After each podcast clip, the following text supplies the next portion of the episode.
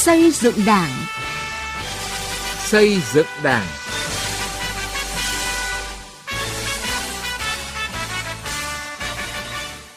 Xin kính chào quý vị và các bạn. Chương trình xây dựng Đảng hôm nay xin chuyển đến các bạn những nội dung sau. Những kết quả và giải pháp tăng cường hiệu quả công tác kiểm tra giám sát kỷ luật của Đảng. Hải Phòng tăng cường kiểm tra giám sát, góp phần xây dựng Đảng trong sạch vững mạnh. Tiết mục học tập và làm theo bác, chúng tôi giới thiệu về Phó Bí thư Đảng ủy xã Phin Hồ, huyện Nậm Pồ, tỉnh Điện Biên, người lính biên phòng hết lòng vì dân. Từ nghị quyết đến cuộc sống.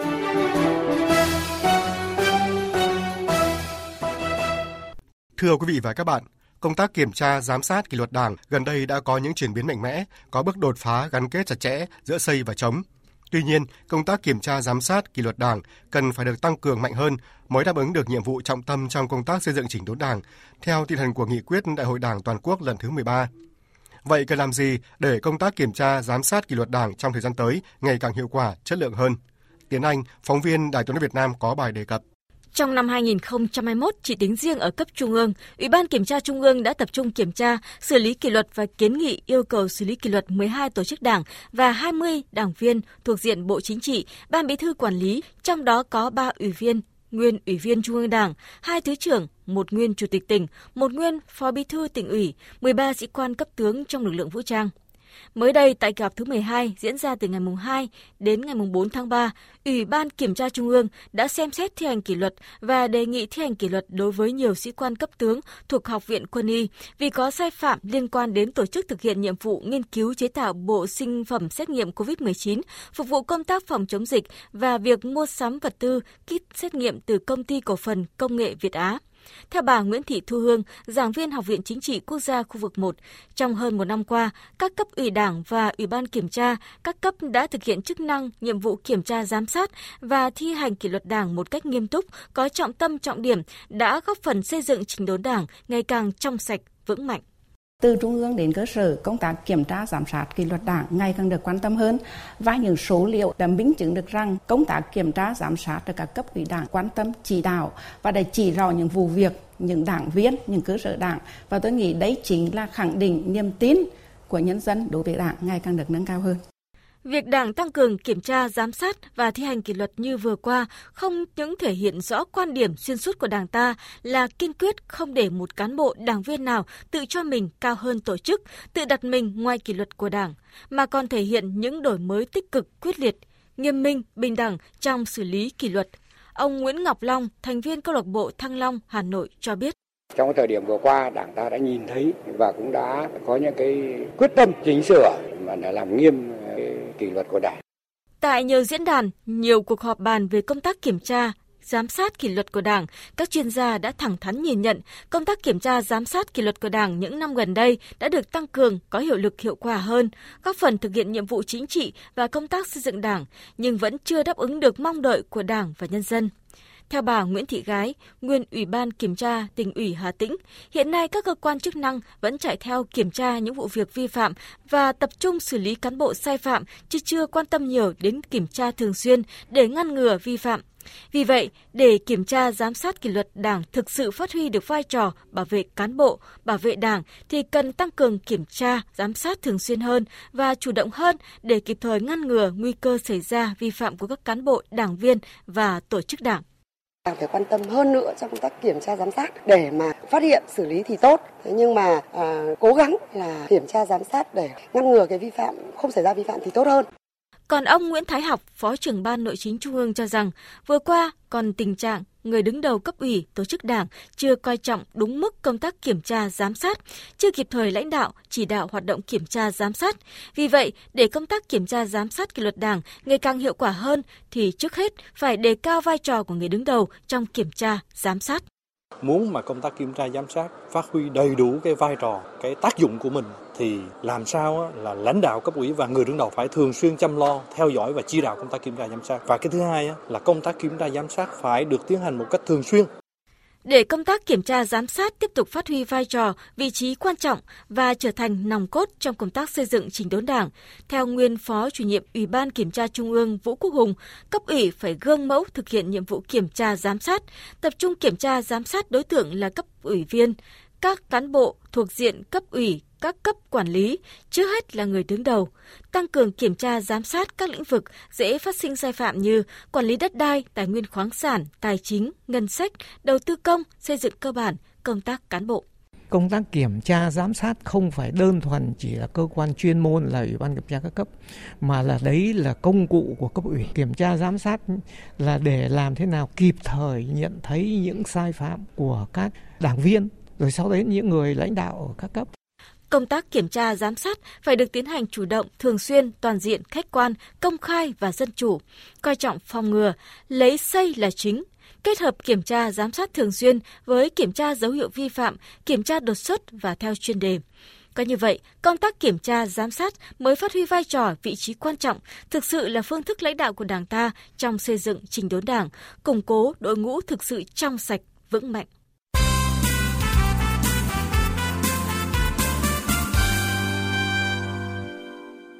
Thưa quý vị và các bạn, xác định kiểm tra là một trong những chức năng lãnh đạo quan trọng của Đảng. Làm tốt công tác kiểm tra giám sát sẽ góp phần giữ vững kỷ luật kỷ cương, nâng cao năng lực lãnh đạo, sức chiến đấu của tổ chức Đảng.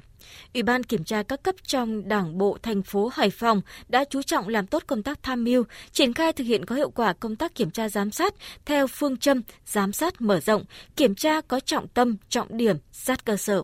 qua đó góp phần xây dựng Đảng và hệ thống chính trị trong sạch vững mạnh. Về nội dung này, phóng viên Đài Tiếng Nói Việt Nam phỏng vấn chủ nhiệm Ủy ban Kiểm tra Thành ủy Hải Phòng Nguyễn Đình Chuyến. Mời quý vị và các bạn cùng nghe. Thưa ông, năm qua, Ủy ban Kiểm tra Thành ủy Hải Phòng đã chủ động như thế nào trong công tác tham mưu cho Ban Thường vụ Thành ủy trong lãnh đạo chỉ đạo để nâng cao chất lượng công tác kiểm tra giám sát ạ? Năm 2021, chúng tôi đã tham mưu cho Thành ủy Ban Thường vụ Thành ủy điều chỉnh bổ sung tất cả các cái quy trình quy định trong lĩnh vực kiểm tra giám sát thuộc Đảng bộ thành phố để nó phù hợp với quy định 22 của Trung ương. Chúng tôi tham mưu cho Ban Thường vụ Thành ủy ban hành cái chương trình kế hoạch công tác giám sát toàn khóa ờ, của Thành ủy. Kế hoạch chương trình giám sát tập trung vào các cái lĩnh vực dễ xảy ra những cái sai sót, những cái tồn tại, hạn chế sai phạm của tổ chức đảng và đảng viên trong cái năm qua. Cấp ủy các cấp thì đã kiểm tra 2.044 tổ chức đảng với 2.059 đảng viên. Với một cái thành phố phát triển sôi động, chúng tôi đã thực hiện đúng phương châm giám sát rộng và kiểm tra thì có trọng tâm trọng điểm. Thực hiện giám sát trên tất cả các mặt, giám sát các tổ chức đảng, thế rồi giám sát cả các đảng viên giữ các cái chức vụ trọng trách của đảng, của chính quyền để phòng ngừa những cái tồn tại sai phạm có nguy cơ để các tổ chức đảng cũng như là các đảng viên mắc phải. À, ông có nói đến việc giám sát mở rộng, kiểm tra có trọng tâm, trọng điểm. À, điều này được thể hiện như thế nào ở Hải Phòng trong năm qua? Đối với diện các đồng chí thành ủy viên, ủy viên ban thường vụ thì được ban thường vụ thành ủy phân công trực tiếp theo dõi, giám sát các đồng chí đảng viên cũng như các tổ chức đảng phụ trách các cái lĩnh vực, các cái địa bàn. Thành ủy đã chỉ đạo các cấp ủy trực thuộc, ủy ban kiểm tra thành ủy thực hiện cái việc giám sát trên tất cả các cái lĩnh vực bao quát toàn bộ các cái diện cán bộ mà trực thuộc ban thường vụ thành ủy quản lý. Ngoài cái giám sát thường xuyên rất rộng như thế thì cấp ủy các cấp năm 2021 thì đã giám sát đến 1.174 tổ chức đảng với 1.926 đảng viên. Đây là cái giám sát chuyên đề. Năm 2022, năm thứ hai triển khai thực hiện nghị quyết đại hội 13 của Đảng, nghị quyết đại hội 16 Đảng bộ thành phố Hải Phòng là năm bản lề cho cả nhiệm kỳ 2020-2025. Vậy, Ủy ban Kiểm tra Thành ủy Hải Phòng đã có kế hoạch như thế nào để thực hiện có hiệu quả công tác kiểm tra giám sát, thưa ông ạ?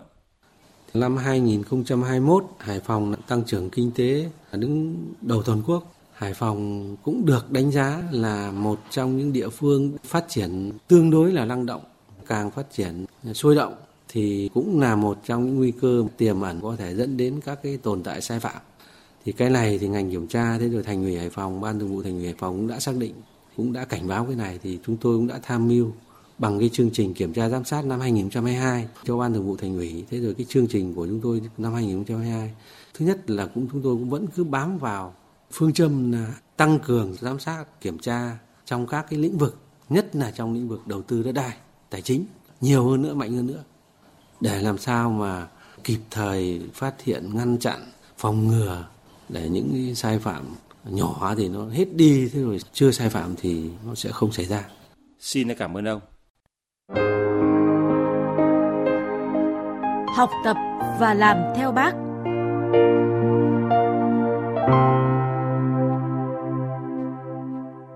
Thưa quý vị và các bạn, không chỉ giúp người dân từ bỏ hủ tục lạc hậu, phát triển các mô hình kinh tế xóa đói giảm nghèo, Đại úy Tô Hiến Quyên, cán bộ đồn biên phòng Si Pha Phìn với vai trò là Phó Bí thư Đảng ủy xã Phìn Hồ, huyện Nậm Pồ, tỉnh Điện Biên, còn củng cố vững chắc hệ thống chính trị ở địa phương, bảo đảm chủ quyền an ninh biên giới tại địa bàn. Phóng viên Vũ Lợi, cơ quan thường trú khu vực Tây Bắc có bài viết về người lính biên phòng hết lòng vì dân này. Mời quý vị và các bạn cùng nghe. Năm 2015, Đại úy Tô Hiến Quyền, cán bộ của đồn biên phòng Si Pha Phìn được điều động về xã Phìn Hồ trên cương vị Phó Bí thư Đảng ủy xã. Phìn Hồ lúc ấy là xã biên giới đặc biệt khó khăn với nhiều tệ nạn, hủ tục lạc hậu, tình trạng di cư tự do, truyền đạo trái phép nhức nhối. Hơn ai hết, Đại úy Tô Hiến Quyền hiểu rằng cương vị Phó Bí thư Đảng ủy xã nghĩa là gánh trên vai sứ mạng cầu nối để đưa các chủ trương của Đảng, các chính sách pháp luật của nhà nước về với nhân dân. Mặt khác, đưa những nguyện vọng cơm áo, những đề đạt thiết thực, hợp tình, hợp lý của nhân dân lên với Đảng và Chính phủ, các bộ ngành, tổ chức cao hơn. Đại úy Tô Hiến Quyền, Phó Bí thư Đảng ủy xã Phìn Hồ, huyện Nậm Pồ chia sẻ, cả đảng bộ xã lúc đó chỉ có 67 đảng viên, sinh hoạt ở 7 chi bộ, vẫn còn 5 bản chưa có chi bộ. Để dân bản thoát được đói nghèo, không còn các hủ tục và tà đạo đeo bám, thì phải xây dựng bằng được các chi bộ đảng. Và đây cũng là mục tiêu mà nghị quyết đại hội đảng bộ các cấp đề ra lúc bấy giờ. Năm 2018, Phìn Hồ là bản chưa có chi bộ, mới có hai đảng viên. Đại úy Quyền đã tham mưu cho đảng ủy xã thành lập chi bộ bản Phìn Hồ. Để đủ điều kiện thành lập chi bộ, anh xung phong về sinh hoạt tại đây trên cương vị là bí thư chi bộ bản. Bản thân tôi cũng đã tham mưu cho ban thường vụ, ban chấp hành đảng bộ xã tăng cường công tác phát triển đảng, tạo nguồn từ các tổ chức chính trị xã hội. Trong quá trình bám nắm địa bàn, tìm hiểu một số thanh niên trong bản có ý thức học hỏi, cầu tiến bộ, nhiệt tình với các hoạt động của bản. Anh đã gây dựng để trở thành những hạt giống đỏ, bồi dưỡng đứng vào hàng ngũ của đảng. Một trong số đó là anh Giàng A Làng, sinh năm 1990, hiện là đảng viên tích cực tham gia các hoạt động đoàn thể tại địa phương. Và sau hơn 6 năm nỗ lực, đến nay, bản Phìn Hồ đã có 6 đảng viên được kết nạp. Trong đó có 4 đảng viên sở tại là người dân tộc Mông. Anh Giàng A Làng, bản Phìn Hồ, xã Phìn Hồ cho biết. Trong quá trình à, tôi phấn đấu từ vào đảng viên thì đã có đồng chí Tô Hinh Quyên, cán bộ à, đồn biên phòng à, tăng cường phó bí thư đảng ủy xã đã giúp đỡ, luôn tạo điều kiện sắc cánh cùng với tôi để dẫn dắt tôi vào ngày hôm nay. Không chỉ tham gia thành lập chi bộ bản, củng cố hệ thống chính trị ở địa phương. Trên cương vị là phó bí thư đảng ủy xã, đại úy Tô Hiến Quyền đã tham mưu cho cấp ủy giúp dân bản phát triển kinh tế bằng các mô hình chăn nuôi hiệu quả.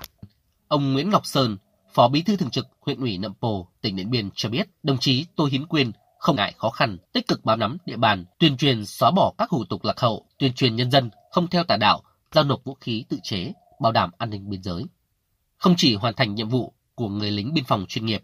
đại úy Tô Hiến Quyền giờ trở thành một cán bộ nông lâm nghiệp kiêm nhiệm, một thú y viên nói ít làm nhiều. Đồng chí là một con người năng động, trách nhiệm, sâu sát với cơ sở, tham mưu tốt đến lĩnh vực an ninh khu vực biên giới.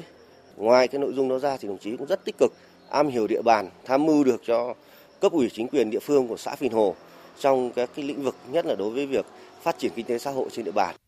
Những người lính biên phòng được tăng cường về xã như đại úy Tô Hiến Quyền luôn hiểu trọng trách, nhiệm vụ thiêng liêng của người lính biên phòng hết lòng vì dân.